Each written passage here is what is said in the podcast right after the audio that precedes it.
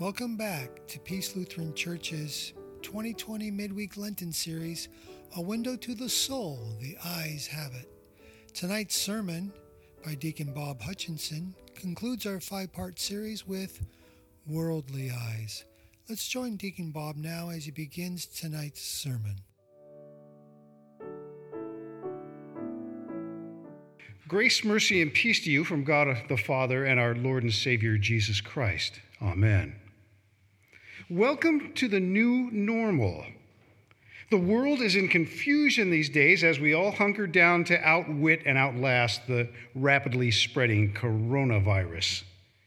People are doing odd things, hoarding the impractical, things like paper products that can't be returned, or bottled water, which is bulky and has a relatively short shelf life, and even hand sanitizer now, I hear you scoffing, but at least hoarding hand sanitizer can prove to be impractical, as when, as two Tennessee brothers found out, the market is slammed shut to profiteers, and you're stuck with 17,700 bottles of the stuff. I find it ironic that those two guys, with all that Purell in their possession, were unable to come out with clean hands in the deal. But that's the world for you. Everyone seemingly looking out, no matter how misguidedly, for themselves. As we've seen through the previous weeks in our Lenten series, there were a lot of eyes upon Jesus as he traversed his passion. We've seen the misjudging eyes of the crowds and the authorities at his triumphal entry. We've seen the betraying eyes of Judas, the sleepy eyes of his disciples in the garden, the denying eyes of the witnesses of his persecution, the murderous eyes of his would be executioners. And tonight, we look into a most disheartening set of eyes, those that view a world so distorted and dimmed by sin, cynicism, and malaise that all they can see is their own self interest. We use the adjective worldly in two different but related senses. Merriam Webster identifies these as first, having a lot of practical experience and knowledge about life and the world, and secondly, of or relating to the human world and ordinary life rather than to religious or spiritual matters. In our Passion reading tonight, we see both senses of the term at work as Pontius Pilate, the Jewish chief priests and religious leaders, and lastly, the Roman soldiers look at Jesus through worldly eyes. In the Roman Empire, you didn't rise to the level of power that Pilate enjoyed without being worldly wise. Pilate wanted to remain governor which meant that he needed to thread a political needle as he tried keeping the Pax Romana, the Roman peace, in place. He had to placate the local religious leadership without letting things get out of hand. He knew that he was only valuable to Caesar as long as the lid stayed on. He was also a politician, which meant that he tried at every opportunity to pass the buck, to transfer responsibility to someone, anyone else. He was looking out for himself and didn't want to have to deal with any situation that would threaten his rather precarious position. At first, Pilate told the high priest and the elders to deal with Jesus themselves. And when that didn't work, he tried to pass the accused off to Herod. After Herod kicked Jesus back, Pilate bargained and threatened and pleaded with the Jewish authorities, but to no avail.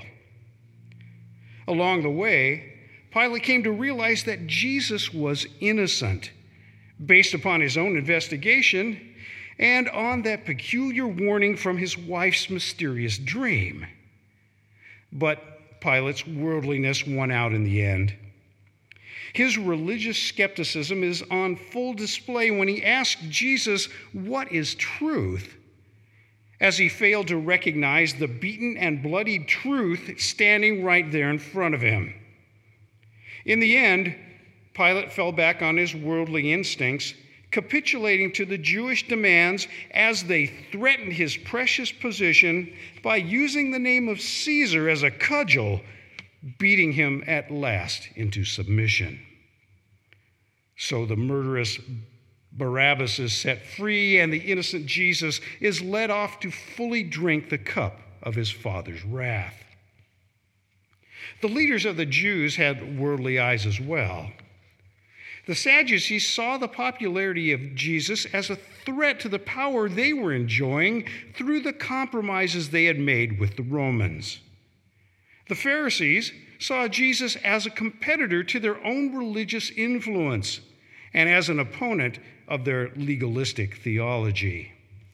So these worldly Jewish leaders stirred up the crowds to demand the crucifixion of Jesus, eliminating the threat and maintaining the status quo. Finally, the Roman soldiers had worldly eyes as well. They knew a king when they saw one, and Jesus was the opposite of their view of royalty. Many had seen Caesar himself. Others had seen kings of the East during military campaigns. Still others could envision with the mind's eye glorious kings with all their pomp and circumstance. But this Jewish carpenter, beaten and bloodied and wearing a crown of thorns. Ha! What a joke. Their bowing down and praising Jesus was all mockery. Hail, King of the Jews. Ironically, Pilate and the soldiers got it right. Regardless of what was in their hearts, they correctly called Jesus King of the Jews. That is, the eternal Messiah promised to Adam and Eve, to Abraham, Isaac, Jacob, Moses, David, and all of his chosen people in Israel. But as Jesus told Pilate, my kingdom is not of this world. Rather, he came into this world from heaven to bear witness to the truth, as is written in John chapter 18. And here is the truth Jesus was and is a king, not a worldly one, but the heavenly divine King of kings, God the Son in the flesh. While the way of the world is to look for power and glory in rulers, the true God glorifies in suffering and the cross. And he manifests his power to save through the gospel of Jesus Christ, crucified and risen. Crucify him, cried the crowds. Crucify him, cried the Father from his sapphire throne. Crucify me, cried the obedient Son. St. John said in our epistle, Whoever does the will of God abides forever. That's 1 John chapter 2. And this first and foremost refers to Jesus himself. He came from heaven to do his Father's will, to draw all men to himself on the cross, bearing the sins of the masses dying for the life of the world. For God so loved the world that he gave his only son. That's John 3:16. Gave him to reconcile the whole world to himself, not counting men's trespasses against them. Was his death for you? Well, are you in the world? Then yes, he is the Lamb of God who takes away the sin of the world. And if your worldly sins were on him at the cross, then they are no longer on you. If your sins are placed on him through baptism, absolution, and the Lord's Supper, then they most certainly must not continue to weigh you down in guilt and shame. But you should instead consider them to be as far from you as east is from west, drowned in the depths of the sea, actually, as if they no longer are even in the world, because that is the truth of the gospel. In Christ, you have been set free from sin, death, and hell, and all you have to look forward to is eternal righteousness, everlasting life, and resurrection in God's heavenly kingdom. As Jesus says, his kingdom is not of this world. So we're called not to a worldly mindset, but to a heavenly one. St. Paul writes to those baptized into Christ's death and resurrection If then you have been raised with Christ, seek the things that are above, where Christ is, seated at the right hand of God. Set your mind on things that are above, not on things that are on earth. For you have died, and your life is hidden with Christ in God. When Christ, who is your life, appears, then you also will appear with him in glory. That's Colossians 3 1 through 4. Jesus prayed to his Father for you on the night when he was betrayed. Father, I have given them your word, and the world has hated them because they are not of the world, just as I am not of the world. I do not ask that you take them out of the world, but that you keep them from the evil one. That's John 17. Satan, the evil one, would lead you to share the worldly, postmodern viewpoint expressed by Pilate what is truth. This religious skepticism leads people to despair, which can drive someone either to escape this apparently God forsaken world through suicide or to adopt the other extreme, embracing the world and all its excesses. Eat, drink, and be merry, for tomorrow you shall die. But not you. You know the truth about the world. St. John writes, All that is in the world, the desires of the flesh and the desires of the eyes and pride of life, is not from the Father, but is from the world. And the world is passing away with, along with its desires, but whoever does the will of God abides forever. And this is God's will to embrace the truth of the cross by which the world has been crucified to you and you to the world. This is God's saving way, no matter what your worldly status is in this fallen creation. Let me leave you with the words of St. Paul from his preamble to the letter we know as 1 Corinthians. For consider your calling, brothers.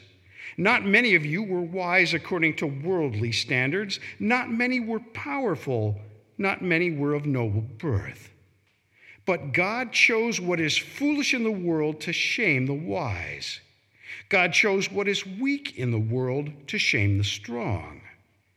God chose what is low and despised in the world, even things that are not to bring to nothing things that are, so that no human being might boast in the presence of God. And because of him, you are in Christ Jesus, who became to us wisdom from God, righteousness and sanctification and redemption, so that, as it is written, let the one who boasts boast in the Lord. That's 1 Corinthians 1 26 to 31. So, if you're going to hoard something, store up these things in your heart. For the truth of God's word can never expire, and his mercies never run out. Amen. The grace of our Lord Jesus Christ and the love of God and the fellowship of the Holy Spirit be with you all. Amen.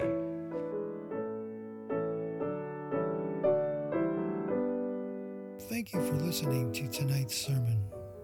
We invite you also to watch our Sunday worship services online at peacecamarillo.com. Hopefully, you can join us for Palm Sunday and Holy Week and Easter. Until then, God bless and keep you and give you his peace.